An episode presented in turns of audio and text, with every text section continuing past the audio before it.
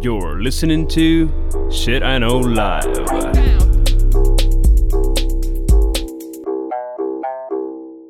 Доброго времені суток з вами ваш любимий подкаст Shit I Know Life і ми його незмінні ведучі. Кріс Косик. І Діма Малеєв. Сьогодні в нас 37-й випуск, і це незвичайний випуск, а особливий з декількох причин. Ну, по-перше, ми його вирішили приурочити до Дня Незалежності України, який, звісно ж, був більше тижня тому, але я більше тижня тому хворіла, того ми перенесли День Незалежності на сьогодні. Е, Додатково, е, щоб ви були в курсі, ваш любимий подкаст. Е, Власне, вперше вийшов на День Незалежності України минулого року, тому це, по суті, наш е, хеппі-бьоздовський такий е, випуск. І взявши патріотичну тему, бо ми вирішили, що логічно зробити нарешті тему про Україну, це, власне, про що буде сьогодні е, е, випуск. Ми з Дімою сидимо в вишиванках, записуємо відео-версію даного подкасту для Ютубу. І Дімочка ще має для вас сьогодні сюрприз. Жгі. Що ж, наші дорогі слухачі, сьогодні наш експериментальний випуск, де я буду спілкуватись з вами солов'їною мовою. Подивимось, чи сподобається вам. Она маєш. А я далі буду говорити непонятним суржиком, бо я жінка стабільна. Ну, Чекай, Так чекай, в мене зараз також піде. Хорошо. Значить, випуск в нас, як я вже говорила, про Україну, де ми будемо з Дімою ділитися е, різними цікавими, надихаючими фактами про Україну, людьми, героями, подіями, все, що нам е, приглянулося, все, що святкує той факт, що ми українці, нагадує, за що ми любимо і гордимося Україною. Ну і взагалі якось. Е, порадіти, бо щось минулий тиждень не сильно е, радував українськими новинами, як завжди. Тому ми вирішили е, то сиділи розбавити. Тобі як готувалося? Хорошо? Легко? Е, Ти знаєш, е, було досить складно, я б сказав, тому що е, ти, коли вводиш там якось в інтернеті най- там за що пам'ятати Україну, е, сотні там найкращих винаходів України. І там починається така тема, що ти не розумієш, що знаєш придумано, а що коротше реальне. До прикладу, е, от я пам'ятаю, ти навіть це вірила, що гривня була прийнята як найгарніша валюта у світі.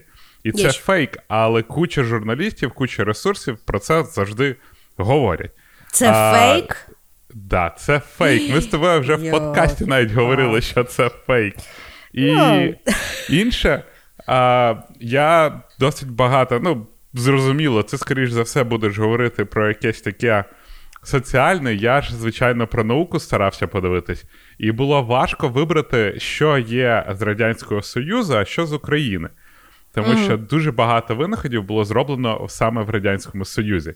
І я, коротше, вирішив, що якщо чувак народився в Україні, то значить українське і не їбе. Я поняла. Ну, А тобі е, як? ми, ну мені. Е, Тобто в мене були такі три фази. Е, перша фаза, я, е, звісно ж, відклала до останнього підготовку, тому що е, я зазвичай люблю е, ну, якби ресерчити доволі глибинно в інтернетах. Е, а в основному це якби англомовна частина інтернету. Тут же ж понятно, що вона зразу в мене відвалилася, і я розуміла, Ну да. що я е, так само в російську частину інтернету я не хотіла йти, ну бо це якось взагалі нелогічно.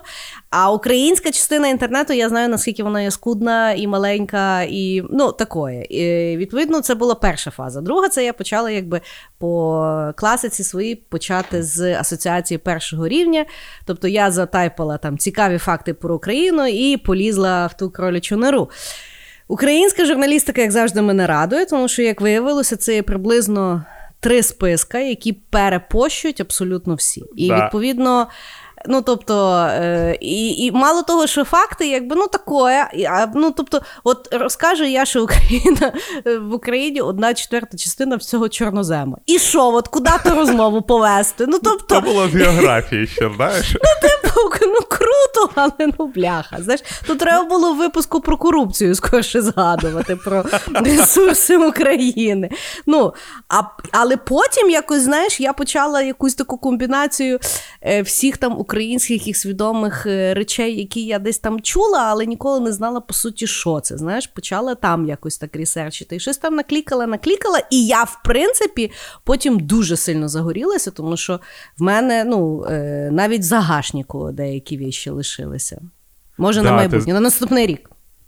Ти знаєш, я, до речі, коли це готував, я все це читаю і думаю, блін, які круті речі робили, да, там, які там винаходи, які цікаві люди були. А потім тобі включається реклама, Остап, е, Потап, Настя Кам'янських, там, президент, щось. І ти такий. Курва, я вже відчуваю себе старим, тому що, знаєш, так дивлюсь, раніше було лучше. Причому раніше це ще до мого народження. Факт, в мене теж відчуття просраності е, да. залишалося, і більше того, ну, ми якби домовилися все-таки е, в сучасний е, клімат е, записати надихаючий подкаст. А як ти говориш, я завжди дуже люблю ти там соціально-історичні якісь там віші. В основному це такі су- сум-тяжбинка. Да. Знаєш, я думаю, ну я би от про то розказала, але ну, як то підвести під якийсь такий веселий е, тон, мені було важко. Е, І ну, загалом, так само в мене, якби е, якісь після більшості подкастів, в мене було відчуття Е, просраних знань в школі, тому що ну, насправді в історії України е, дуже багато всякого цікавого, і я не розумію, що таке не можна було розказати. Ну, але Бо матюкатися вчителям не можна. Ну, може. Хорошо. Давай, Діма, твій перший україномовний ход. Хід. Ход, ход. Ход. Окей, ход. Ну я ж то я ж то не міняю е- своєї подачі на сьогодні. Окей, в мене історія така. А, Спочатку я хочу сказати про Піроцького Федора Аполоновича. Це український інженер, а, народився в 1845 році, і він винахідник першого в світі трамваю на електричній тязі. Коротше, тіп Народився, отримав освіту в Україні, потім переїхав в Санкт-Петербург, тому що вся наука була тоді в Санкт-Петербурзі. І що він зробив? Він там почав досліди всякі, зробив перший поїзд на електротязі, а в той час всі трамваї вони були е, конні трамваї. Тобто коні ходили і тягали ці трамваї по колі. Ну і чувак представив прототип першого трамваю на електричній тязі. Він придумав всю цю передачу електроенергії і таке інше. Запустили. І знаєш, чому це не стало реальністю? Тому що mm. чуваки, які володіли трамваями, які на конській тягі, вони забашляли. І, коротше, а, ну, корупція вбила електричні трамваї. Але тіп не зупинився і писав дуже багато дослідницьких робіт, які прочитала компанія така Siemens Halske. Mm-hmm. І в 1879 році компанія Siemens в себе на, в Німеччині запустила перші електричні трамваї. Але що цікаво, і зараз, якщо от ти живеш у Львові, і якщо ти живеш в старому будинку і відкриєш електронні щитки, то ти так. побачиш, що вся електрика нам проводилась тоді ще компанією Siemens. Чому вона проводилась? Тому що вони хотіли по Львову запустити електричні трамваї. І вони запустили електричні трамваї. І якраз у Львові а, дуже багато збирали ще тоді вже майдани. Якраз майдани, тому що не хотіли відмовлятися від трамваїв на конній тязі. І я навіть знайшов фотки, чоловік, ну, фотки, я не знаю звідки. Це коротше, чоловіки стоять з такими плакатами, і написано. А, конь б'є, ток вбиває. Ну, коротше, там взагалі, знаєш. е, Такі перші адепти 5G. Да, ні, ні, то перші, е, перші урбаністи такі були. Але Siemens не відмовились від свого, і вони для того, щоб проводити трамваї по Львову, вони елект- електрифікували Львів. І навіть зараз, то якщо, от, як я вже сказав, відкриєш там старий такий, а, відкриєш е, щиток, то дуже багатьох є таке лого. Siemens and Halski. Це такий, типа, ну, значок, який можна побачити, зрозумієш, він такий, типа, буква С і лого Вікіпедії. Що це таке? А, ну, але от да, дуже цікаво було, що із одного чувака, от за цього Федора Аполлоновича, а, котрий от це все робив, у Львові є електрика. І електричний трамвай. Тобто українець був перша людина, яка подарувала світу електричні трамваї, які зараз а, є у найкрутіших містах світу. От так от.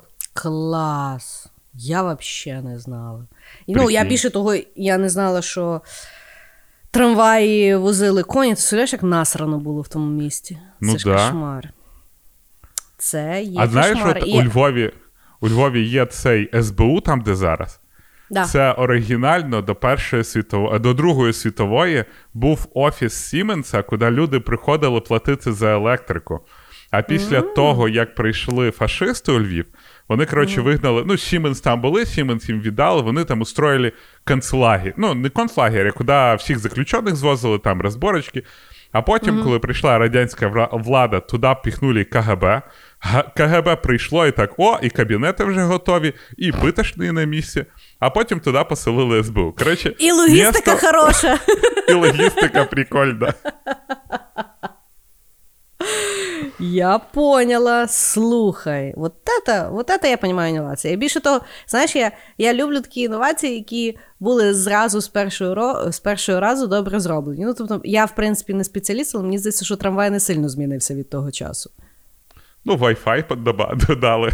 Ну, точно Ну, знаєш- не у Львові. Да ні, от цей новий трамвай такий гарний, там Wi-Fi є. Але їх є два на все місто, наскільки я знаю. Слухай, Wi-Fi є, є, все. Я поняла. Скажи Я дякую, що не коні тащуть. Я поняла. Ну, е, я, е, я тобі чесно скажу, я навіть на новому трамваї не їздила. Е, ну, я в дитинстві їздила на тих старих. І я пам'ятаю, я не знаю, чому мені дуже було принципово їздити на червоних е, сідушечках. На Оу. сірі я відмовлялася сідати. Ну, знаєш, к- В когось, типа, червоне Феррарі, а хтось на червоній сідушечки в трамваї. Слухай, я була щаслива дитина. Мені купляли булочку, і було вільне червоне крісло, день удався. Я, Отак. коротше, коли приїду, я принесу тобі е, тонну булочок, тому що я бачу, що булочка то якийсь гішталь такий в тебе. Ні, я просто дуже люблю здобу. є, є в мене такий грішок. Файна Хорошо. україночка. Да. Хорошо, хороший, хороший винахід український. Ем, я піду е, по іншому класичному винаходу українському, який, як виявляється, з різних цікавих досліджень повпливав на національний революціонерний дух середньостатистичного українця. Так от. Ого. Я, звісно ж, буду говорити про е, напій, який називається горілка.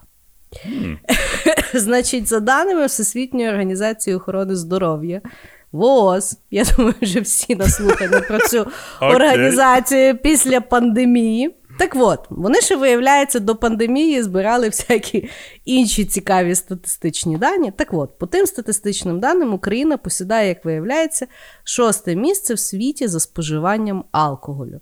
В середньому на душу Да, в середньому на душу населення на рік українець або українка випливає, випливає, випиває 14 літрів якогось е, такого алкогольного напою. Е, зразу вже чую всі жінки зі своїм вінішком. А, я думаю, що то, що то звітам більше йде. Та Я думаю, що саме вони, типа, статистикою підіймають. Знаєш, я там можу випити півлітри за рік, а там жінки з вінішками виходить, що я теж до хіра бухаю. Да. Значить, е, цікаво, хто на першому місці. Наші сусіди білоруси. Білоруси? Да, білоруси на першому Ого. місці. Е, після них Молдова, Литва, Росія і Румунія. Але опять-таки, може, це опять українська журналістика щось понапридумувала, але статистика цікава. Ну, не будемо сперечатися про те, що е, в Україні горілка це не є останній продукт. Що є цікаво? Значить, е, горілка це насправді не є український варіант водки. Водка і горілка це є зовсім принципово різні продукти, як по своєму складу, так і по своїй історії і етимології. Значить, якщо в російській мові водка називається водкою через те, що воно походить від латинського аквавіта.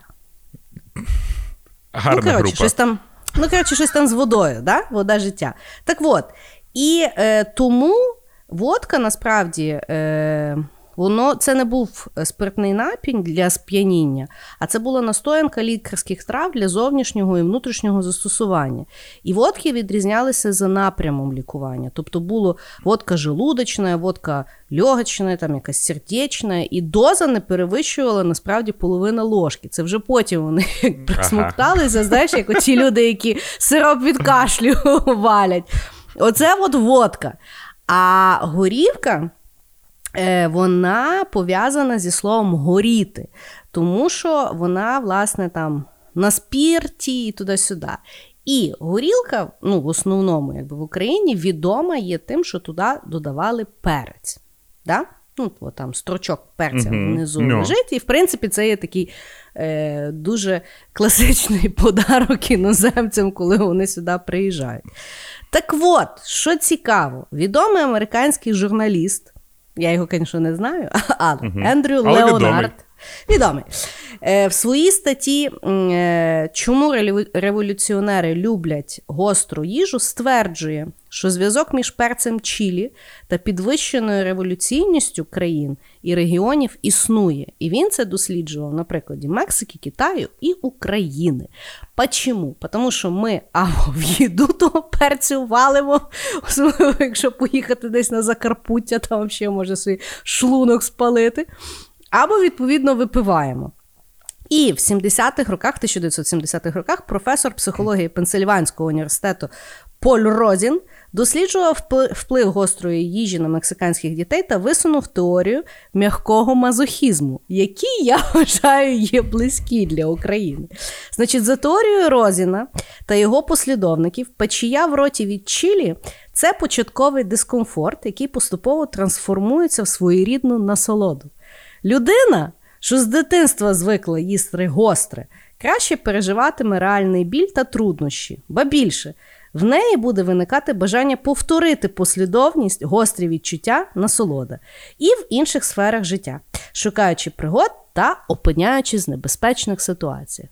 Що мені нарешті пояснило, Чого той українець його вічно тлумлять, вбивають, висилають, а він все одно, понімаєш, вертається і виходить на Майдан. Це частково завдяки того, як ми любимо перчик. Перчик. Перчик. Ти спочатку, знаєш, так е, пішла з горілки, і я думаю, так. так. Патонка мульду. Я ж, я ж тобі кажу, я я вчора була сама приємно звражена в інтернети, які я позалазила. А, Знаєш, я колись читав про Гандурас, і угу. це було дуже давно. І якраз в Гондурасі за 180 років існування країни, чи 80 років існування країни було або 186 воєнних переворотів, або 86 воєнних переворотів. Що вони там жруть, взагалі не ясно. Я думаю, корупцію. З перчиком. Ну що? Хорош, хорош. Угу. Давай тоді я. Давай. Е, Мій другий ход буде про поштовий індекс. Ти mm. от знала, що перший поштовий індекс був використаний в українському СССР. СССР. У УССР. А! Укра... Коротше, У, в у українській- РСР. Да, УРСР. З 1932 по 1939 рік. А, він був е, трошки інший. Спочатку було а, 12, там, наприклад, 12 У1, де У це Україна, перша цифра 12 це місто, і остання цифра це поштове відділення. Тобто, це був така. Він був використаний в Києві, в Харкові. А, Для того, щоб коли хтось відсилав тобі, ясно, там лист або якийсь пакунок, знали, так, це в Україну, тому що почерк може бути зовсім хіровий. Це, наприклад, там в Україну, в таке-то місце, в поштовий відділ номер 8. Потім, знов ж таки, наше життя якось дуже доєднано до німців. Прийшли німці, почали захоплювати Україну частин, частково, і побачили, що поштові індекси це добре, і взяли їх е, собі на вооруження. І після цього е, з Харкова поштові індекси почали використовуватись по всьому світі. А отже, зараз, коли ви відсилаєте там е, посилкою, пишете там е, індекс 7930, я пам'ятаю, в центрі в мене було такий індекс. Ну, це, це, це загальний, о, це йде на головпошту. Тобто, в принципі, Да. будь-хто може його використовувати. Ну, я жив біля головної пошти, знаєш, Ага, я ж то центровой. А, я. А, ну і от, і фішка в тому, що я був приємно вражений в того, що поштові індекси пішли з Харкова. М, Бо це хороша інновація, дуже Скажи. практична. Да, Отак, я отак. взагалі не знала. Отак подумаєш, сидиш, типа, а, ну, вроді просто, вроді воно завжди було, а от до 1932 року люди жили без цього. І при цьому зараз є, от, здається, індекс використовується в 196 країнах світу. В них є там база там специфічна, типа там всі стандарти. Але да, от е, для початку пішло от так от. Я, е, до речі, вперше поняла, е, чому, ну, наприклад, в деяких країнах букви використовуються Да. в е, тому в індексі, бо я до того щось ніяк не могла зрозуміти. А зараз я розумію логіку, розумію. Слухай, дуже цікаво. Взагалі, я тобі скажу, я от коли ресерчила, ну, з України дуже багато інновацій, і е, мене наштовхнуло на думку, коли я читала про розстріляне відродження. Це, типу, коли е, там десь в 1930-х е, дуже багато появилося нових українських письменників, вони писали українською. Це були дуже такі новітні і цікаві е, твори, які по суті показували, що Украї... Україна далі є, вона офігенна і дуже цікава. І їх почали якби ну, понятно, що за це розстрілюватися, бо ніякої України немає, і, і, і цикл повторився знову. Знаєш? Е, і власне, що там було дуже цікаво написано, що чому взагалі появлялися оці от, е, молоді, юні, такі от, е, нестандартні, інновативні. Е, Люди, які ну, в, в тому випадку писали, це через те, що, е, через те, що вони не походили з якихось багатих е, е, тих родин, вони відповідно ще додатково мали хаслити. Тобто вони там працювали, не мали гроші або часу на якусь таку стандартну освіту, і вони старалися якби максимально бути сучасними, знаєш, отримувати Мгм. самі нові знання і так далі. І відповідно, тому мені здається, дуже часто, знаєш, як ну тобто появлялися такі от інновації після якогось попереднього там задушення, вбивання, приниження, і людішки так дуже швиденько хотіли щось класне нове придумати, тому що голодні були, знаєш. От, ну, от яка, стартаперів. да, якась, знаєш, я боюся, що українських, як то зараз кажуть, виявляється не айтішників, а айтівців е, за, за, за, за рогом чекає якась скоро небезпека, бо щось ми розгулялися сильно. Слухай, а який буде фемінітив до айтівців? Айтівка? Айтівчиня. Ні, я думаю, айтівка. Ну, добре. Айтівеса. Ну, я тобі скажу взагалі зараз. Е, ну, тобто, мене е, пісочать за те, що я поклюжу українську мову. Мене мені здається, що ці от новітні е, фемінітиви і означення, вони ще гірше ну, якби вбивають мову. Ну, тобто, ну, вже, ну, це вже якесь. Засильне, засильна та українізація, від якої, ну, від якої просто мова стає якась дико нежива і дивна. Так, це треба, напевно, інший випуск на рахунок напевно. цього всього. Тому що в мене зовсім інша думка. Да? Хоча, да, прикинь, я за фемінітиви. Mm. О, то ти вирішив Ого. ти вирішив хоч хоч якось себе реабілітувати за роки того всього, що ти пишеш в Фейсбуці. Та почекай, типа за роки, за, за Фейсбук я мав би про Ісуса щось гарне говорити. Ну, чекай. Може, ми ще якісь будемо спеціальні випуски реабілітаційні робити для тебе і для мене з часом. Хорошо. Фаріон. Ой, не де, ти що? Тфу-тфу, то, то, то якийсь кошмар. Хорошо, класний, класний е, той пунктик. Мені сподобався. Значить, в мене наступний пункт буде про вувку. Всеукраїнське фотокіноуправління, кінематографічна організація або Український успішний Голівуд, який, звісно вже розстріляли, тому що ми Україна. Як це? І і, і смішно, і грішно. І, ну, ну, ну така в нас історія. Ну, ну Тобто да. дивно її не святкувати. Так от.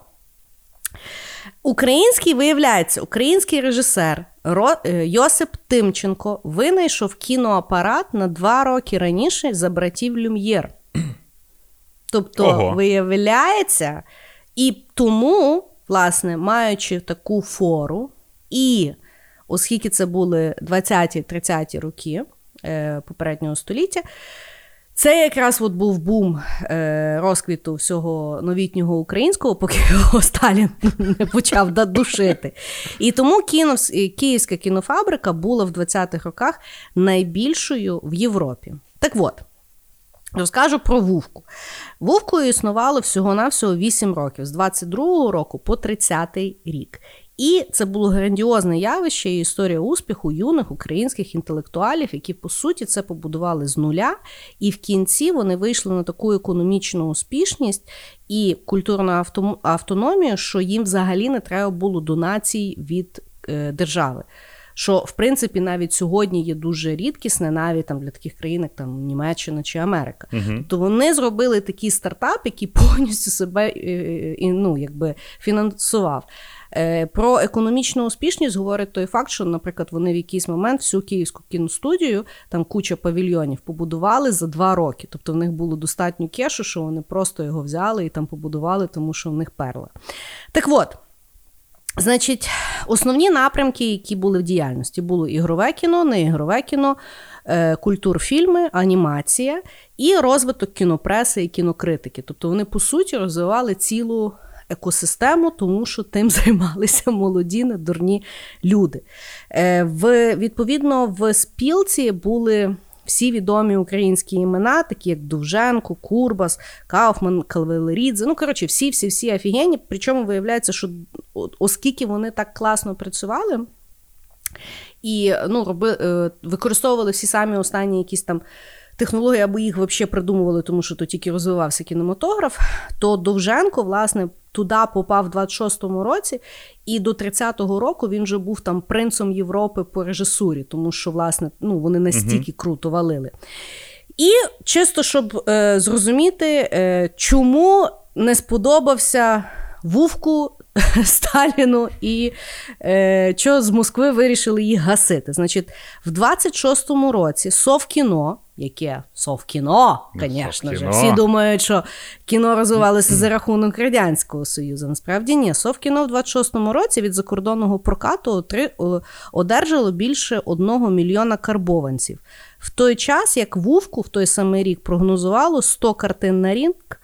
І, е, хоч би і не цілком використаних, на закордонному ринку віддадуть українській кінематографії кілька мільйонів валютою.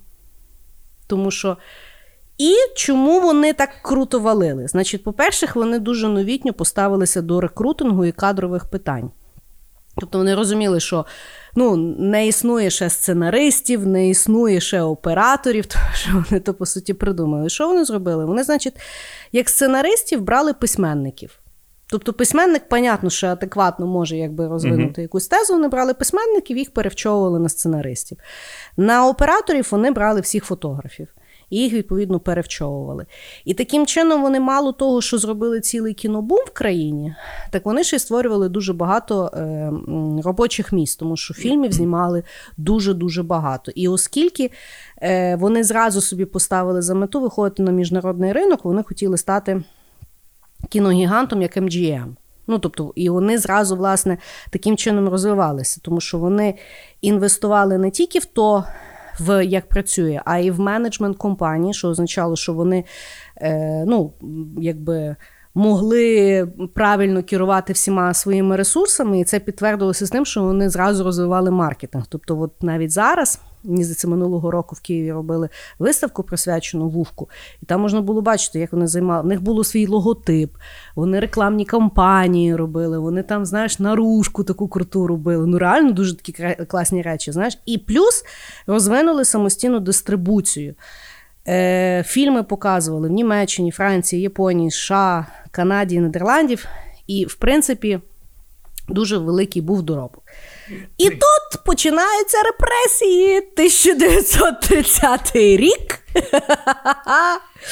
І, ну, звісно ж, половину розстріляло, половину вислали, позамикали, сказали, що вони там е, не відповідають ідеології, і розформували вувку, і на основі нього потім підняли совкіно. Ну, бо бабла ж там було. Угу. Блін. Такое. Представляєш? Прикинь. Я ніколи не знав такого. Та слухай. А ну тобто насправді є дуже багато матеріалів, хоча і навіть е, збереглося дуже багато фільмів. Е, ну, бо ще й частину фільмів палили, бо вони собі мали якби культурну автономію, знімали про що хотіли. Знаєш, і тому понятно, що. А треба було знімати про те, що вони не хотіли, напевно. Да. Да, от такий, виявляється, був офігенний стартап на національному рівні, який міг насправді, ну, взагалі, от коли дивитися на українську історію, дуже багато якихось таких було обіцяючих речей, які могли повернути взагалі світову історію, або якийсь фокус, або то, як би ми були як країна. Uh-huh. Ну, бо все-таки ми то в центрі Європи, то що ми, знаєш, в сраці е, якби ментально... просто, да. знаєш. Ну, типу, такое. Ну, я тобі скажу, німці теж не радували під час історії або поляків. У нас тут е, ну, якби свій е, близький схід, знаєш, ми, ну, да. як, ми як ті, ми як ізраїльтяни, тільки в Європі, знаєш, зі всіх сторін придурашені. Але мається на увазі, що ну, от такі от реально фундаментальні фундаментальні речі, які дійсно вдавалися, були успішні, от просто не заважає. Точно так само, знаєш, от історія постійно себе повторює. От І зараз насправді в Україні є дуже багато молоді. Там, ну Навіть не беремо айтішників, давай навіть візьмемо блогерів. Знаєш, ну називається сука, не мішайте. Ну не мішайте, ми ж ну, типу, розберемося. Ні. Ні. Ні, ти знаєш, я отак от думаю, ти розказувала. Е, Ну, перше, типу, якщо браття Люм'єр зняли там прибуття поїзду, то mm-hmm. що зняли першим фільмом е, в Україні? Ну, я думаю, там вже, знаєш, поки вони поїзд знімали в Україні, вже може якусь е, підземну парнушку да. знімали, хоч два роки Я пройшло. Я думаю, ну, що бо... парнушка була щось, щось першим фільмом, так точно. Бабло підняли, чому ні? Знаєш, люд... бо там якби е, в той час якраз ще люди були дуже зголодніли до uh ну, будь-яких видовищ, і чому, власне, ну, була така успішна кіностудія, тому що там, що би не знімали, люди дуже хотіли дивитися, тому що е, до того життя було гавно, і ну, вони ще не знали, що що чекає попереду. Да, А друге, от я так просто подумав. Ну, вони ж були трендсетерами, рахую. От ти казала, що вони брали фотографів і робили з них операторів. Вони брали да. поетів і робили з них сценаристів. Да. І тоді ж не було школи, там, як зараз. Я от іноді на мастер-класі дивлюсь там. Е, Як цей курча, той, що клан Сопрано сняв? Е, Whatever. Коротше, якийсь там відомий режисер вчить, як угу. треба писати сценарій. А тоді да. ж ніхіра такого навчальних да, вони матеріалів все не було. Да. І вони да, такі: ну, типа, якщо великий ладно, кадр. якщо там знімаєш, ну то хоч на морді щось, зроби якусь емоцію, звука ж немає. Да-да. І, ну, і це прям, вони ж були на початках, і якщо так подумати, якщо б то все гівно не сталося, зараз угу. б мало свій. А, знаєш, як в Індії є свій Голівуд, Болівуд. Угу. І вони зараз знімають набагато більше фільмів, ніж а, Голівуд. Тому що угу. в них, по-перше, величезна аудиторія, а по-друге, для індусів, крім індусів, ніхто не знімає.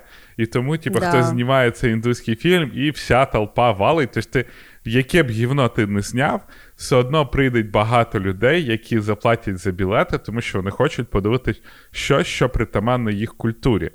Угу. І Вувка ж могла бути таким україновудом якимось, який би знімав, який би просто був трансетером і був би знаєш, такою школою кіно світового рівня. Ні, ну може, власне, що сьогодні ми би знали не класичне французьке кіно, а класичне українське да. кіно. Знаєш, то ж питання розвитку, то ж не є там. Ну, бо так як от зараз Netflix показує, вони як тільки почали інвестувати в не тільки в Америку, як в контент-крієторів, а і по mm-hmm. світу, ну, появилися просто ну, нереальні якби, роботи, е, різні, різний сторітелінг е, з різних націй, які є цікаві. Знаєш, ми просто звикли тому що історично так склалося, що всі історії, які ми донедавна дивилися, приходили з Америки. От угу. що означає, що це найкращі там ідеї, да? Да. Тому да. От Ух. Окей, це угу. дуже крутий хід. Дякую, було дуже повчально. Що ж, е, я розкажу трошки про сьогодення яке ще тягнеться з 1989 року. Хм. Як так вийшло, що найбільший, прям найбільший літак у світі АН-225, або, як ми його знаємо під назвою Мрія, це єдиний такого розміру найбільший літак у світі, і він український.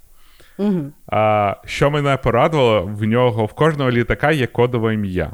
І знаєш, яке в нього в НАТО Козак. Такий найбільший літак, його називають Козак. Коротше, мені здається, козак взагалі набагато пізже звучить, ніж мрія, чесно кажучи. Я теж так вважаю. Цей максимальна злітна маса, тобто скільки максимум може важити цей літак зі своїм грузом, це 640 тонн. Просто угу. для порівняння американський військовий літак C5 Galaxy має максимальну злітню масу 381 тонна. Тобто та величезна махіна може піднімати на 280 тонн більше і взагалі собі в вус не дути. Угу. А, Що цікаво, що перше, перша відстань, яку здолав перший літак братів Райт, він менше, ніж розмір вантажного відсіку мрії. Тобто, перший літак не зміг би, знаєш, як кажуть, там не кожна птиця пролетить там Дніпр, чи як кажуть, да? Дніпро? Я не знаю. Короче, Тут я мене... тобі не помощник. Мене бачиш, говорю українською, в мене, типа, флешбеки з української літератури. Тебе якийсь розархівовується пакет, да. який ти не можеш скомпілити. Він ще не не, не розархівувався. Хорошо. Ну, ну, коротше, літак. Е, я, я, чесно кажучи, думав, що літак був створений зовсім недавно. Але виявилося, що він вже бороздить простори космоса з 1989 року. Звичайно, був він придуманий як частина е, космічної програми Радянського Союзу. Тобто він мав е, літати і запускати там ракети чи щось там. Коротше, запускати щось у космос. А він був, він підіймав дуже багато. Але ну от маємо, що маємо. Український mm-hmm. він зараз. Зараз ага. займається тим, що перевозить величезну кількість а, вантажоперевозень. В, в основному це соціальна допомога, гуманітарна допомога. А, от е, Недавно возив там всякі ліки для країн, які потребують там для ковіду. І перевозив... Я читала, що якась була трошки корупційна акція. Да, біля, да, якої, там багато. біля якої фоткався Зеленський. А, Там корупційна акція була, він перевозив, здається, 10 мільйонів масок е, мав би привезти 25 мільйонів масок, але повіз не туди. Коротше, ми зараз говоримо не про корупцію. Я думаю, Хорошо. якщо розказувати про корупційні скандали, ми також маємо чим гордитися в нашій країні. На жаль. Да. А, І а, цей літак єдиний в своєму роді. Він єдиний у всьому світі. Ні в кого такого літака немає. Угу. І зараз а, говорять, що другий такий літак хочуть також створити. Але для того, щоб його доробити, він на здається на 60% готовий. Треба угу. 300 лямів. А, угу. Зараз а, Антонов. Все зробив так, що може робити літаки без використання російських запчастин. І mm-hmm. хто більш за все зацікавлений в купівлі такого літака, це Росія. Але в Росії до 2021 року немає в бюджеті грошей на те, щоб купити собі такий літачок. Ну тому що, блін, 300 лямів це реально дохіра. Mm-hmm. Вот. І ну, маємо чим гордитися. Чекай, а той, що в нас, ну, тобто такий літак є тільки один, да? О, той, що да, є в він нас... єдиний в світі. І це він з 85-го року літає, да? 89-го. Слухай, норм? Ну да, і досі літає, і ніц йому. Е, розумієш, його почали піарити зовсім недавно. Тобто, угу. коли почали також вишукувати. Я теж чим... думала, що що його десь от там, знаєш, за Ющенка да. побудували. Да, я теж думав, що від він там в 2000-х, знаєш, там середина да, до там, 2005-2007, хм. тому що про нього почали говорити а, в по телеку.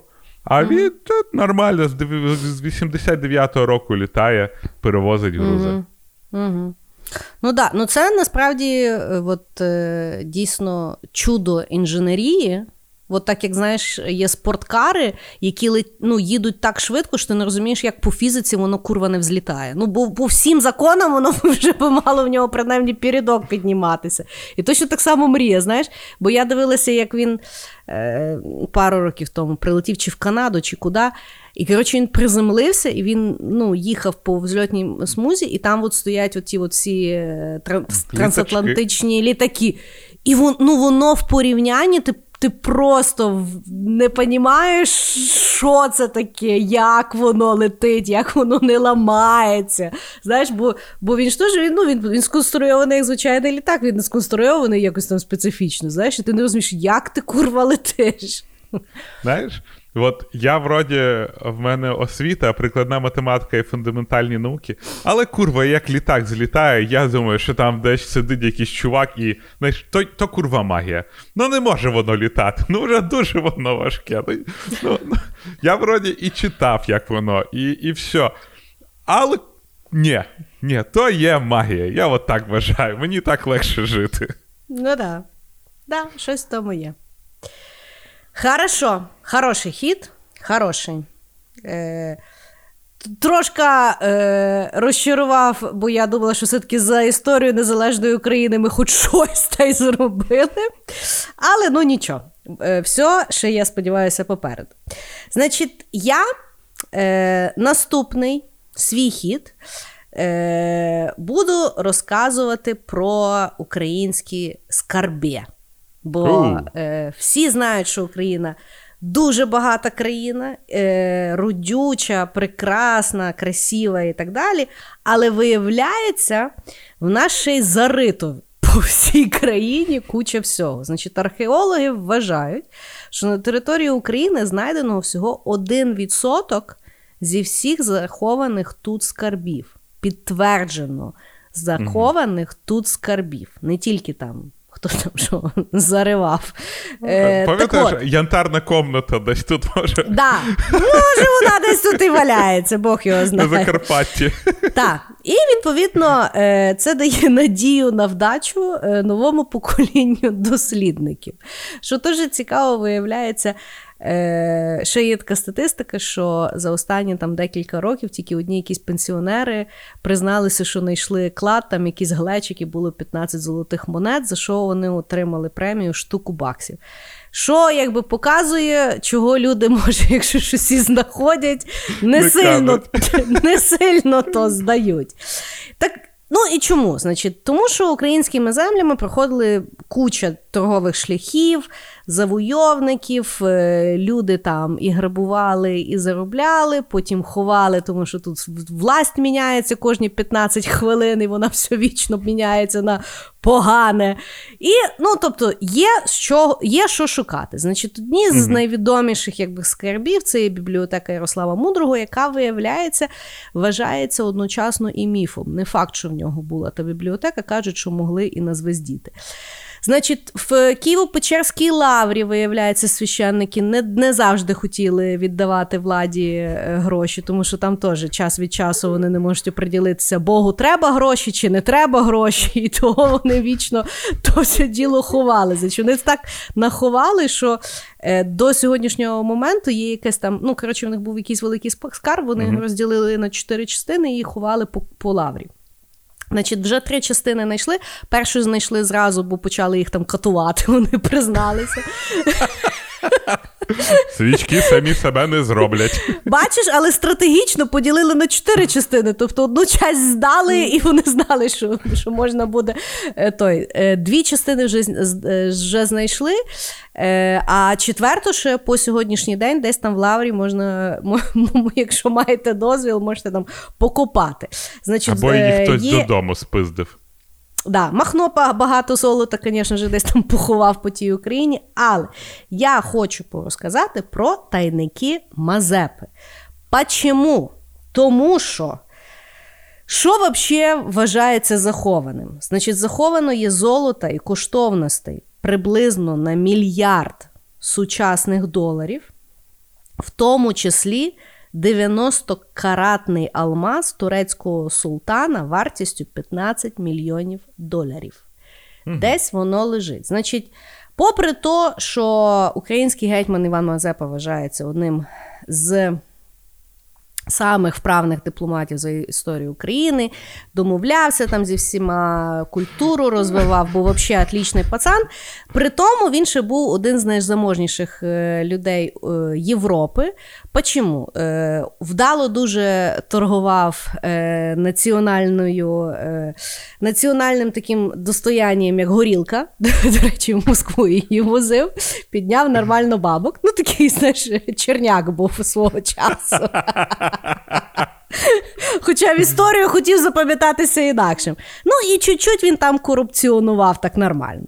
І е, відповідно, все життя, ну він ще міг там домовитися, а під кінець життя там була остання якась війна, яку він програв, і йому відповідно треба було від Москви ховатися. Так от, е, він коли тікав, то відповідно мус хотів сховати все своє золото. Кажуть, що, до речі, е, доживав свого віку вже е, без сильного бабла. Ну, я сумніваюся. Так от, напередодні втечі з України. Е, гетьман сказав: нехай би всяк закопував у землю все, що є дорогого.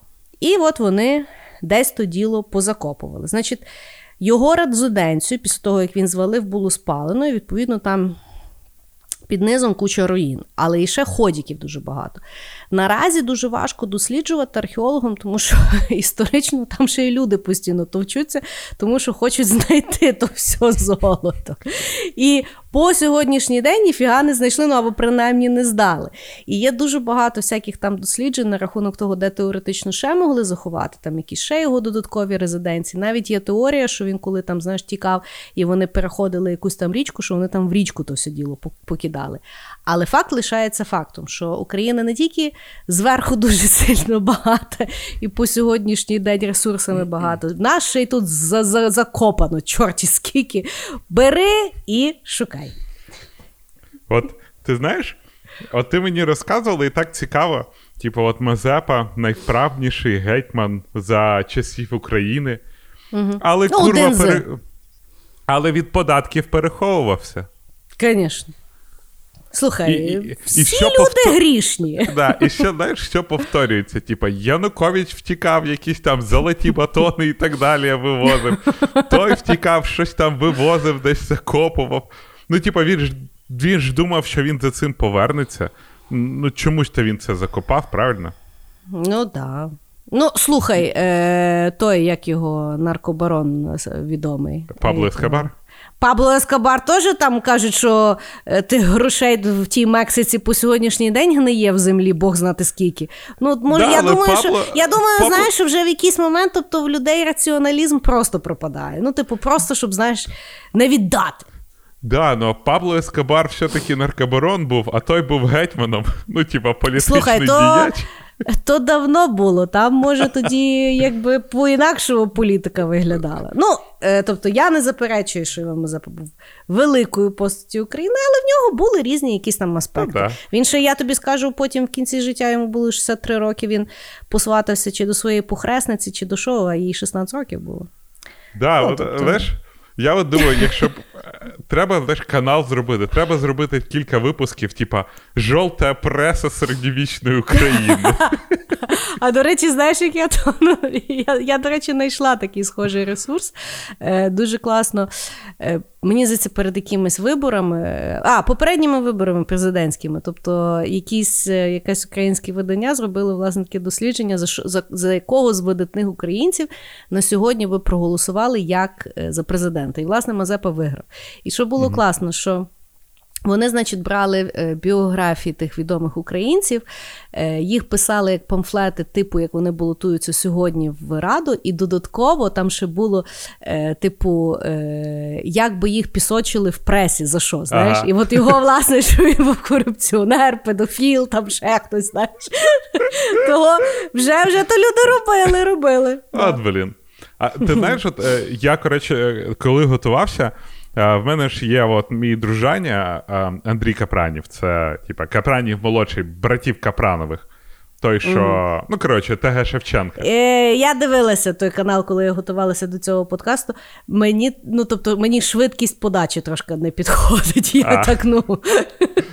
Ні, і, і це дуже цікаво, що от історія, да, це вроді те, що сталося. Все, Так. ти не можеш змін, змінити минуле. Але є от куча істориків, які все подають, подають під таким соусом, а потім один одного хуєсосять. Так це не так було! Ні, то так було. І ти думаєш, блін, як ми можемо розібратися в тому, що є зараз, якщо люди не можуть розібратися в тому, що вже було і не змінюється. І от Ну, такі факт. постаті. Але власне розумієш, що з історією в чому якби ну чому історія якби така цікава? Тому що, по-перше, історію завжди пишуть переможці, е, і до нас доходить далеко не все. Більше того, е, ті там сорси, як доходять, Бог його знає. Знаєш, тобто, Ну, да. чи це була пропаганда, чи це навпаки було замовчування, чи як там що там було. Знаєш, і тому, власне, що дуже цікаво, коли сперечаються історики, тому що питання. Чи є якісь підґрунтя того, на основу чого вони там верещать? Тому що просто там волати, що типу не чіпайте мені Івана Мазепу. Ну це, це якби це валідний аргумент, але з другого боку не дуже. Знаєш? І тому мені здається, що власне варто. Все більше і більше піднімати такі штуки, тому що, а, по-перше, з них треба перестати робити святих, тому що вони все одно були люди. І мені здається, що, власне, знаючи якусь складність характеру, мотивацію, можна більше навчитися, ніж просто казати, що, що він там, знаєш, ходив е, по воді і е, ну, там, я не знаю, Біблію тримав під пазухою. Ну, типу, що воно мені говорить нічого. Мені здається, що, власне, про історію потрібно говорити дуже в живому такому форматі, і, власне, багато речей припускати, думати і так далі. Угу. Знаєш, от е, ми всі так говоримо, всі розуміють, а зараз зробили нового святого там Петра Порошенка. Що не скажи, то Да. «А, ти тварина, і все одно, коротше, в нас новий святий. Але, Да. але маємо, що маємо. І Окей. причому я завжди говорю. Він одночасно може бути і класним, і хуйовим. Це одне другого не заперечує. Ну тобто, чого він завжди має бути або святим, або Раульом. Ну, я, Бо ти якесь гівно читаєш, не можеш розібратися. Фу. я поняла. Ну, факт. Хорошо, давай, що там в тебе далі? Окей. А, я все ж таки повернусь далі до а, науки, знову ж таки. І хочу навіть сказати про зразу про двох українців. Перший це Архип Люлька. Архип Люлька це чувак, який народився Я в маленькому... почула Архип Юлька, думаю. Ні, ні, ні. хто? Люлька. Люлька. Е, його ще називають українцем, який відправив е, українців в космос. Чому? Тому що Архип Люлька він народився в якомусь там селищі а, в Київській області, і в 1941 році він запатентував двоконтурну схему турбореактивного двигуна. Щоб ти розуміла, це двигун, на якому літаємо зараз ми з тобою, на якому літають а, всі бойові літаки, і на якому навіть були, здається, турбореактивні ракети. А, Він, е, причому він запатентував це в 1941 році, а тоді ще навіть не було технічної можливості, яким чином зробити такі двигуни. Тобто, чувак настільки сильно вперед дивився, що, а, ну, по-перше, те, що він зробив через кілька років, дозволило літакам літати на, на швидкості 900 км, 900 км за годину. Потім він, коротше, апгрейднув, і літаки почали літати швидше, ніж 900 км на годину. Що зараз ми маємо трансатлантичні перельоти, а, польоти в космос, запуск Тесли в космос. Все завдяки Архипу Люлька. І його день зараз, от в, здається, 111 років недавно було, і він там прям як день космонавтики. А другий чувак, про якого хочу сказати, це Сергій Корольов. Хоч і кажуть, що Сергій Корольов був цепним псом Сталіна, він народився в Житомирі, е, жив собі, жив. Е, Вибачте. І в якийсь момент він створив першу міжконтинентальну балістичну ракету, а, яка називалася Р-7. При цьому в нього дуже цікава історія. Тіп все життя працював на Совєтський Союз, хотів відправити людину. Взагалі, він хотів зробити найкрутішу балістичну ракету для того, щоб бомбити прокляті, проклятих піндосів. І в 1930 році його відправили на Калиму. Що відправили, хер знає. Коротше, відправили Сильно його. як- мудрий був. Да, сильно мудрий. От реально це ж був кейс, сильно мудрий Ну був. да. Корольов там так чуть не від'їхав, але при цьому, навіть будучи в, на Калимі, він писав Сталіну кучі листів про те, що ми маємо стати першою найкрутішою державою, яка відправляє ракети в сторону Сполучених Штатів Америки, бла бла бла. Так дописався, що в якийсь момент йому його перевели з Калиму в якусь менш таку тюрму, а потім взагалі зняли всі а, з нього наказання і, цитую, віддали паспорт. Прикинь, в нього паспорт забирали. Але ну, при цьому чувак чуть не вмер.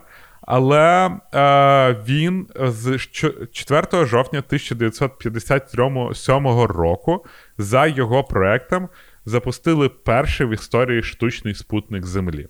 Це був Радянський Союз, від чого е, США бахнула, і вроді із-за, і із-за цього тоді було створено НАСА. Тому е, завдяки дослідам Корольова американці створили НАСА. А в 12 квітня 1961 року е, перший космічний політ на кораблі Восток Юрія Гагаріна. Що саме цікаве, що і досі, от, е, до того, як Ілон Маск нарешті запустив свій Falcon Whatever Number, це було скільки пару місяців назад, ще досі людей запускали на міжнародні космічні станції за проектами е, цих космічних кораблів, які були запроєктовані ще тоді е, Сергієм Корольовим. От так от. І е, Сергій Корольов на честь Корольова е, НБУ в 2007 році запустила 2 гривні. Е, ну, такі, знаєш, вони іноді запускають ці монети. А, да-да-да. Такі. От. Е, ну і що? Слухай, я не знала за люльку. Це круто. За Корольова я завжди чула, ну тому що ну, якось я знала, що е, от, е, люди, ну, типу. Сталін сказав, треба летіти в космос, знаєш, і типу, як хочете, нас туди ведіть. Я от просто пам'ятаю прізвище Корольова, і мене от тоді вражало, знаєш, як е, от ми з тобою говоримо, от люди, типу, придумують е, там наперед якісь там речі, от як літак літає. А от уяви собі придумати полетіти в космос. Ти ж взагалі, ну ніхто ж не бачив того космосу. Що там є? Де там є? Знаєш, ну Та-да. добре, вони комуняки були, вони в Бога не вірили, знаєш, то принаймні розуміли, що щось там та є. Але ну от якби розрахувати і оце все придумати, це ну, ну от для мене це є дико геніальна людина. Е, Хоча от я недавно читала якусь статтю, знаєш, як завжди, е, е, от до нашої попередньої розмови на рахунок того, хто, хто молодець, а хто піндос в історії, що була стаття, що, типу, от ви думаєте, Корольов такий от прикольний, а він, виявляється, був, типу, жорстким, жорсткий мудак, як людина. Я думаю, а що це міняє? Та да. Ну, був мудак, яка мені різниця? Ну, геніальний ж мужик був. Що би там хто не говорив? Знаєш, ну, ну Тим паче вмер вже, знаєш, типа, якщо б він зараз Да. там щось зробив, типа, можна було говорити. А так, чувак, може, і був мудаком, а залишив після себе офігенний капняк людству Да. в дупу. Да. Ну, тобто, знаєш, то, що ну, тобто, це ж не означає, що раз він зробив е- хороші якісь речі, це означає, що він був хороша людина. Він мог міг взагалі там ще й, знаєш, в якомусь нерозкритій справі десь там числиться. Ну, Та да. що би його, судити за то будемо. Да, Ну- але я не знала, що, що він українець був. Житомира. М, Вона Ти маєш. бачиш? От Вона так от. маєш. О, я ж кажу, тут щось тут є в тій, на, на тій землі, що тим людям не сидиться. Та засирають, розумієш? Типа, ти розумієш, типа, якщо ти живеш в якійсь там а, хаті, де починають хитатися там стіни, десь там завелася якась гидота, краска, о- образок завжди падає, знаєш, там іконки не стоять. І сусіди йобнуті. Ну ти будеш думати, куди переїхати, а куди тут переїдеш? І треба вверх і ввесь Ілон Маск такий сидить, дивиться, думає, да ну його нахер, або нейролінк зроблю, або на Марс переїду, бо тут, тут, тут діла не буде. Да. Да, да. Ой, хороший, хороший ход. Е, класно, що ти його згадав. Я розкажу про е, вплив українських пісень на музичний простір, так сказати. І виявляється на композицію, яка на сьогоднішній момент, ну, статистично доведено, є пісня, на яку записано найбільше каверів в світі. Це є відомий хіт Summertime. Джазовий хіт, який там всі дуже люблять, особливо вуличні музиканти. Не знаючи англійської мови, щось там люблять чавкати. Так от, значить, це є композиція 35-го року. Виявляється, це арія, я не знала, яку написав Джордж Гервіш в опері Поргі та Бес. Ну, от, виявляється, була якась така опера, звітом Summertime, і звітом воно все пішло. Що не говорять? Що Гервіш, Гершвін, Гершвін, господи, ну, неважно, той мужчина, який написав ту пісню. Він почув в Нью-Йорку в виконанні українського національного хору під керівництвом Олександра Кошица одну українську колискову, яка називається Ой, ходить сон коло вікон. Почув ту пісню і спиздив.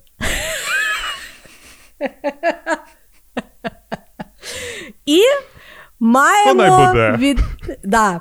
І маємо відомий хіт Summer Time, який є е, якби, створений з натхнення і дуже багато акордів з народної української пісеньки. От так. Да, але щоб, якщо ви таке ж бидло, як я, це не Лана Дел Рей, коротше, це не Summertime Sadness.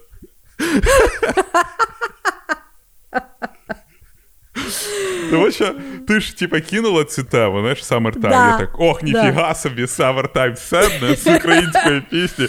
Щось читаю, типа коні, Ні, сон. це, що ну, ти це знаєш, той summertime Да. and the living is easy. Ну, Да-да-да. ну, Да-да-да. От так. Ну і, і тут треба згадати, що і Щедрик наш та.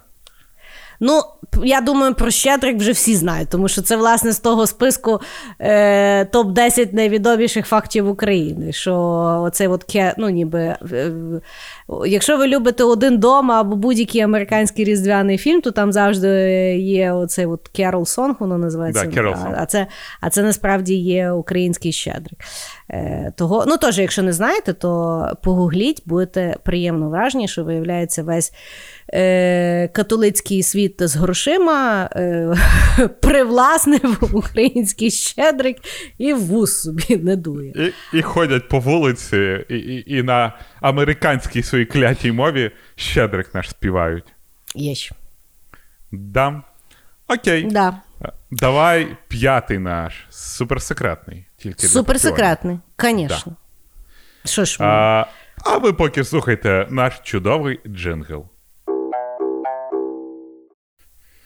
Ух. Ну Окей. що? виходимо на е, фіналку. Фіналочка. Фіналочка.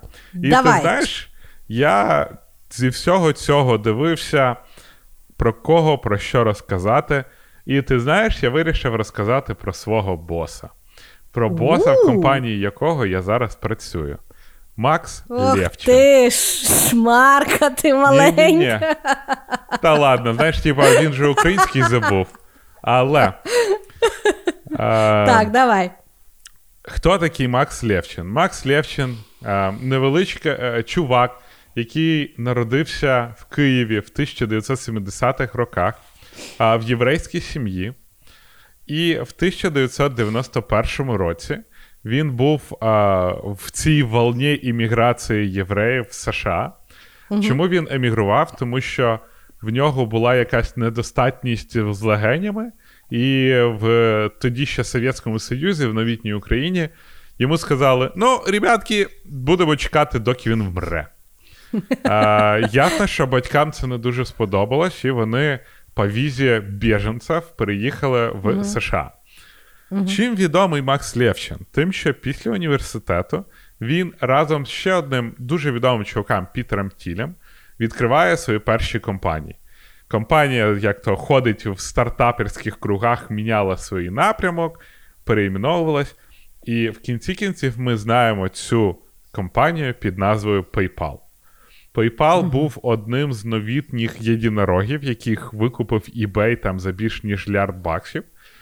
Але Макс Лєвчин, по-перше, був дуже відомий тим, е, що він дуже багато зробив для того, щоб знаєш, боротися з фродом. А це аля, щоб ваші гроші не крали через проміжуточні ресурси. Він був одним з тих, хто розробив капчу. Е, якщо знаєш, ти коли заходиш на якийсь сайтець, Да, я знаю, там докажи, що галочку ти треба ставити. Да, да, Ну, да. колись галочку, колись там цей треба було написати текст. І він зробив ту штуку.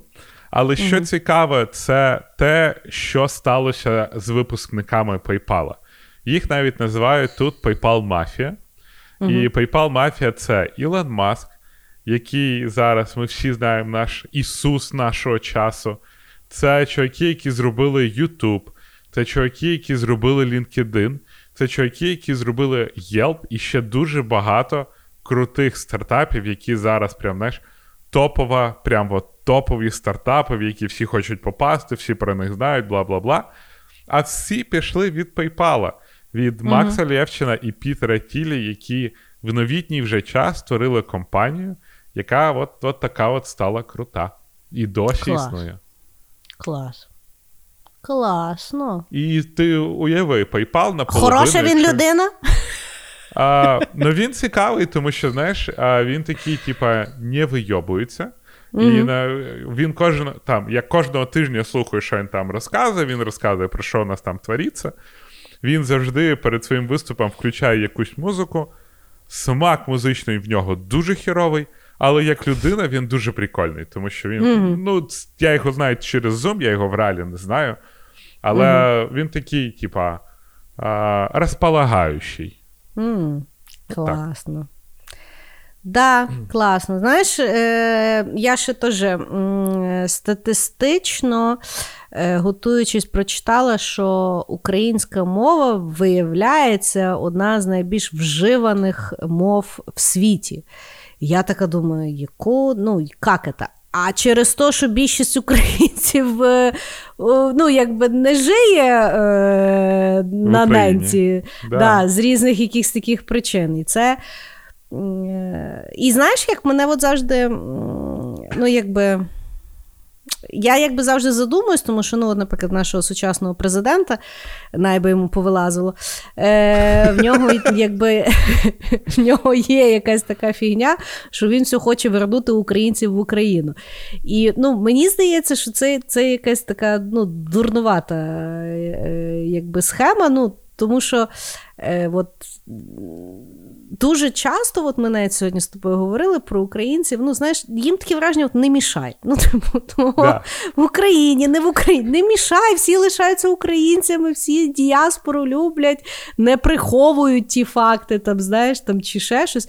Ну, я я не знаю, там, ну, в Лєвчина ще просто е, додатковий аспект, що я так думаю, що він, напевно, більше себе євреєм е, е, ну, позиціонує, ніж українцем, знаєш, але е, все одно, ну тобто, е, я не думаю, що це є погано, що українці от виїжджають і діляться е, от, е, своєю магією в світі. Тому що, ну, все-таки, от, я кажу, що, щось тут є специфічного, чи вода в нас якась. Підтруєна, чи чи, чи, чи яка фігня. Ну, якось от е, дуже багато креативу зосереджено. Та й взагалі, ти знаєш, що з американцями цікаво говорити, тому що ми, Мені так видається, що в кожного з них є якась бабуся чи дідусь з України. Тому yeah. що ти говориш, я там з України, і вони такі, а, та в мене бабуся жила там у Львові. І ти такий, єтіть, твою мать, yeah. звідки? А то стоїть знаєш, такий от рафінірований американець такий. А yeah.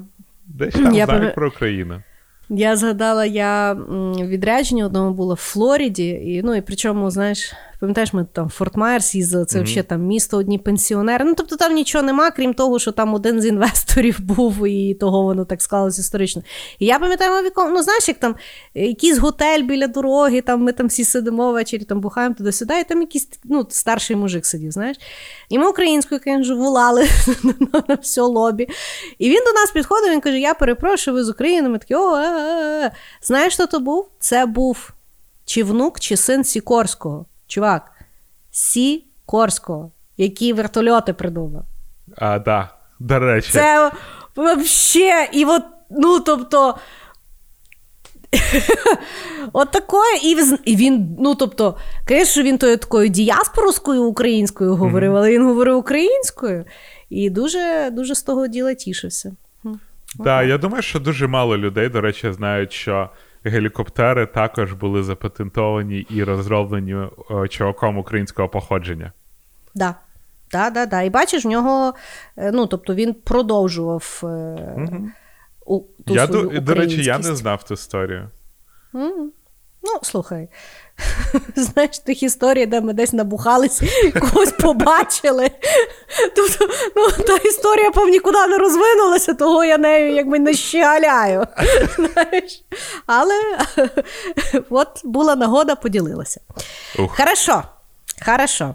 Значить, я вирішила закінчити наш сьогоднішній е, випуск згадкою про козацтво. Тому що це е, дуже захоплююча бренд. тематика, бренд, і ну, загалом там насправді дофіга інфи від е, там, політичної до е, складнополітичної і Ну, словом, там є що почитати. Відповідно, насправді було дуже важко вибрати, тому що я спочатку якби хотіла е, взагалом зрозуміти, що їх там Катерина так всіх придушила. Знаєш, там почали угу. читати, вона там теж сложна була жінка, неоднозначна. знаєш, е, і Та гетьманство це теж. дуже сложні. І да. того всього. Ну, коротше, там дуже-дуже багато, хоча дуже дуже цікаво, мені здається, що. Є що розкривати сучасному українському кінематографу і, можливо, і подкастингу. Так от, значить, е, є. Е, Ну, загалом мені було цікаво, що офіційна мотивація Катерини було, коли вона вирішила якби вбити козацтво, це то, що вони там неосвічені рагулі, і вони типу мішають розвивати європейську державу. Але насправді це було дуже далеко від е, е, правди. Навіть забираючи якби, якусь там емоцію, яку ми маємо, тому що ми українці, е, то є наступні факти: що виявляється, найперша конституція у світі була розроблена е, власне Пилипом Орликом. І е, вона була розроблена в, для запорізького війська. Тобто цим документом було оголошено Конституцію прав і свобод війська Запорізького. Це рахуй, зроблено було в 1710 році, а Конституцію в Америці прийняли тільки в 1787 року. Начиталися і прийняли. І а якщо ми говоримо про Францію і Польщу, то прийняли Конституцію тільки в 1791 році. Тобто інновації вони йдуть з України ще дуже-дуже давно. Більше того, що для того, щоб швидше писати, Власне, в Запорізькій Січі був придуманий так званий український скоропис. Тобто, от коли ми бачимо ті ці документи, знаєш, вони такі сакрючки дуже дуже всі гарні. Це виявляється, вони придумали, як адаптувати мову, щоб швидше писати. І була логіка mm-hmm. в тому, що ти тобі не так важливо бачити окремі букви, а сполучення самого слова, і ти, по суті, словами читаєш. І за рахунок того і швидше писати, і швидше читати. знаєш. Ну і е, вони ще дуже класно експортували не сало, а виявляється, тютюн, тому що. Е, Перші е, плантації в американських колоніях розвели в 1600 році, а в Сумській області вже в 1604 році українці експортували тютюн і нормально собі вообще чухали. Виявляється, купці в 17 столітті е, найбільше любили вивозити дешевий черкаський тютюн по от всій Європі. Отак. От Але я буду говорити про іншу цікаву інновацію і е, новаторство від е, козаків, які, власне, були тільки в козацтві. Значить, оскільки Козаки от все придумували нове, тому що вони, по суті, будували свою державу і могли собі там придумати всі е, правила, які вони там собі хотіли. В них, відповідно, не було істори... ну, історично, як вести воєнні бої. Тобто в них не було, mm-hmm. знаєш, там е, приписів і так далі. Відповідно, вони могли собі придумувати, як вони там хотіли. І був. Е, Такий формат, як вони е, починали свій бій який називався Козацький герць. Значить, угу. ну, як якби е, велося століттями війна. Збиралися, значить, стінка на стінку ставали, ну і потім вони там валили, ну і включалася вже потім стратегія, кавалерії, туди-сюди. Значить, що робили козаки? В них були такі типи, ну, які якби е, або були дуже е, відважні, або вже досвідчені, або новички. Вони, значить, сідали на коні, під'їжджали до першого, до першої шеренги, де дуже часто ще полководці стояли, і починали брати їх на понт. Значить, Вони або їх обзивали, або, типу, або навпаки їх задрюкували. Або, ну, Тобто вони під'їжджали настільки близько, що ті їх чули, але куля до них ще не долітала. Ага. І от вони їздили і вони їх типу дьоргали. І що це робило? Значить, деколи дуже часто це відповідно провокувало то, що шеренга розбивалася. Вони починали на них якби кидатися, угу. а полководці кажуть, стоять, а ті вже то. Коротше, вони дуже багато відповідно так тактично виграли е, боїв, хоча угу. їх було менше, бо вони просто їх ну, роздьоргували. знаєш. Угу. По-друге, це дуже сильно піднімало дух українського війська. Ну тому що ті ходять, їх обзивають, ті стоять як придурашені, не знають, тому що в них по статуту вони не можуть таке зробити. Єдині, хто міг робити, це ще татари, але татари насправді. Це Ніхто робили більше. не розумів. По-перше, а по-друге, знаєш, е- татари це більше робили, щоб когось вкрасти. Знаєш, ага. а українці просто щоб їх, типу, ну, понариватися. знаєш. І відповідно, е- так само, що козацький герць є як е, Приклад, знаєш, коли вони на конях е, їдуть, і вони так, типу, вниз пере, пере, ага. перелазять. Знаєш, І оце ну, насправді звітом іде. Да, І угу. оце іде звітом, тому що а в них, типу, починають стріляти, і вони, типу, перед ними починають вимахуватися. Або загалом показати, що типу, що ви тут стоїте, а ми тут такі вільні, офігенні. Е, От так. Угу. Коротше, я читав про першу конституцію спочатку.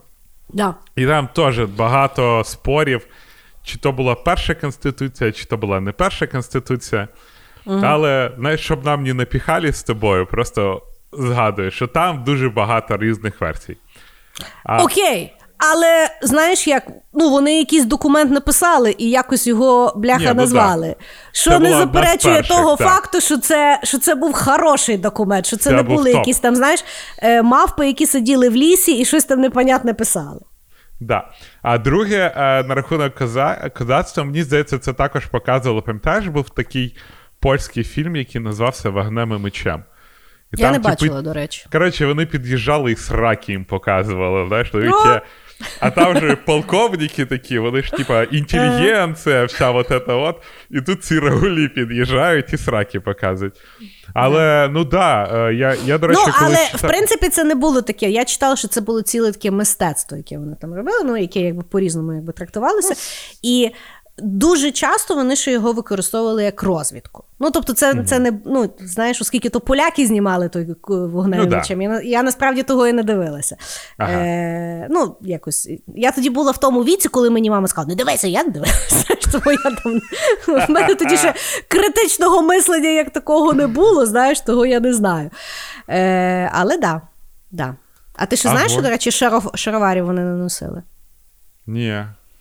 Як виявляється, ну, принаймні, я вчора читала, тобто, ну, козацтво, в принципі, це є дуже тривалий відрізок історії. Так, там довго воно було. Е, І того, ну, е, тобто, можливо, шаровари і були, але в більшості випадків і більшість часу Насправді в них були такі вузенькі штанішки, ну такі як сьогоднішні спортівки.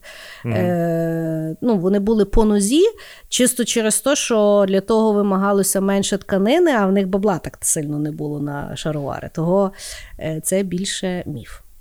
Ну, взагалі мені знаєш, да, взагалі мені знаєш, подобається, як їх романтизували. Тому що там, якщо подивитися з трошки іншої сторони, то ребятки ж просто гопніки були, знаєш, такі, збудували собі десь там, блін, в степі замок і на всіх ходили е, комусь раку показати. Просто вони, типу, воювали, знаєш, з тими, з ким вроді ідеологічно по історії це добре було воювати. І, Але і вони дуже тактичні були. Я читав, що вони дуже багато хитрощів придумували, яких не було mm. в книжках, і ребятки були дуже часто не готові до того, що ці дикуни зроблять. І тому вони mm. дуже багато вигравали просто із-за того, що вони. Правила війни, я твої правила війни на хую вертел і вперед. Ну, і що є насправді е, підтвердження е, новаторства і інновацій да. через те, що українець знає, що поки дозволяють, треба їбашити. Да, да, да. Дуже так національна черта. Да, да. Ну що, Дім, я вважаю, вийшов дуже класний випуск. Я дуже багато навчилась, надихнулась, і серденько моє українське зараз тішиться. Так, да, дуже багато мотивуючого в нас є в Україні. Тут не, не поспориш. Ну що, будемо прощатися з нашими любимими українськими слухачами, де би вони не були. Дуже вам дякуємо, наші любимі слухачі, які розуміють українську мову, тому що ну, цього разу вже вибачайте, треба таки знати державну мову. Дякуємо вам за те, що ви нас підтримуєте, відмічаєте в сторях, пишете коментарі, виставляєте нам зірочки в Apple Store. Дуже дякуємо. Нам це дуже прям подобається. Ми рішаримо всі ваші історії, тому що ми радіємо кожному випуску разом з вами. Дуже вам дякую. А нашим патреончикам особливі величезні ціловашки. Пока-пока. Всім, а, всім пока.